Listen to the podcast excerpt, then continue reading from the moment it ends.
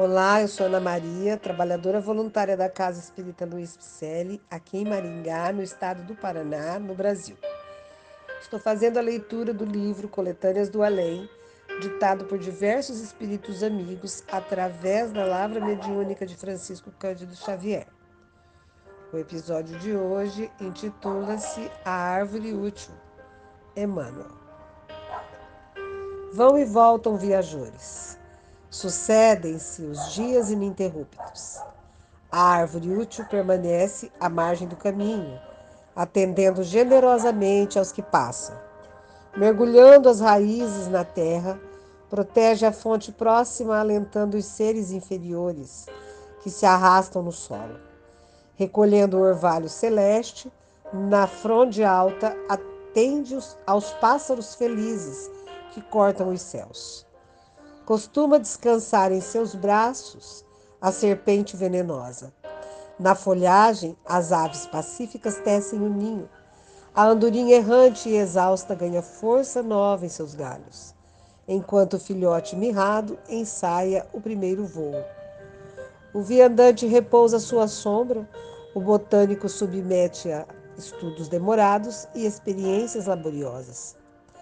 A agricultura apossa-lhe das sementes, pede o doente a substância medicamentosa, o faminto exige-lhe frutos, o jovem arrebatam-lhe as flores, o podador reclama-lhe o fogo de inverno. Não raro seus ramos são conduzidos às câmaras mortuárias, onde chovem as lágrimas de dor, ou aos adornos de praças festivas, onde vibram gargalhadas de ironia da multidão. Em seu tronco respeitável, muitos servos do campo experimentam o gume afiado da foice ao deixar o rebolo. Na ausência do homem, os animais grosseiros buscam-lhe os benefícios. A lesma percorre-lhe os galhos, o lobo goza-lhe o refúgio. Seu trabalho, porém, não se circunscreve ao plano visível. Movimentando todas as suas possibilidades, o vegetal precioso esforça-se e respira, para que as criaturas respirem melhor em atmosfera mais pura. O mordomo da terra, no entanto, quase nunca vê o serviço integral. Não lhe conhece os sacrifícios silenciosos e jamais relaciona a totalidade das dádivas recebidas. Raramente dá-lhes um punhado de adubo e nunca se informa respeito à invasão dos vermes para defendê-la convenientemente.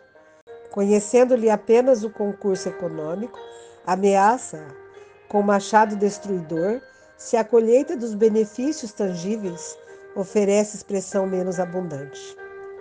A árvore generosa, porém, continua produzindo e alimentando, servindo e espalhando bem nada esperando dos homens, mas confiando na garantia eterna de Deus.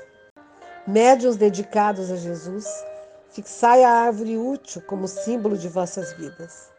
Dilacerados e perseguidos, incompreendidos e humilhados, alimentando vermes e pássaros, auxiliando viajores felizes e infelizes, continuai em vosso ministério sublime de amor não obstante a indiferença do ingrato e o escárnio da foice.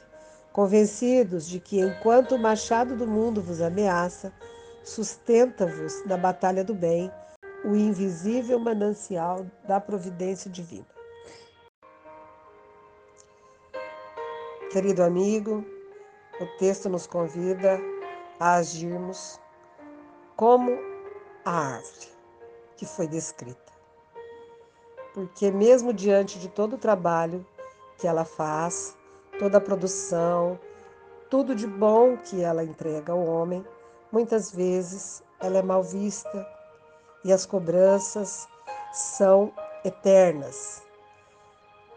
Nós nunca vamos conseguir satisfazer a todos da mesma forma, mas o trabalho deve ser contínuo. Mesmo diante da ingratidão, temos que dar o melhor de nós, porque com certeza é o invisível da providência divina que nos sustenta. Não esperemos nada da terra, mas aguardemos todo o nosso trabalho na edificação do bem será visto e abençoado por Jesus.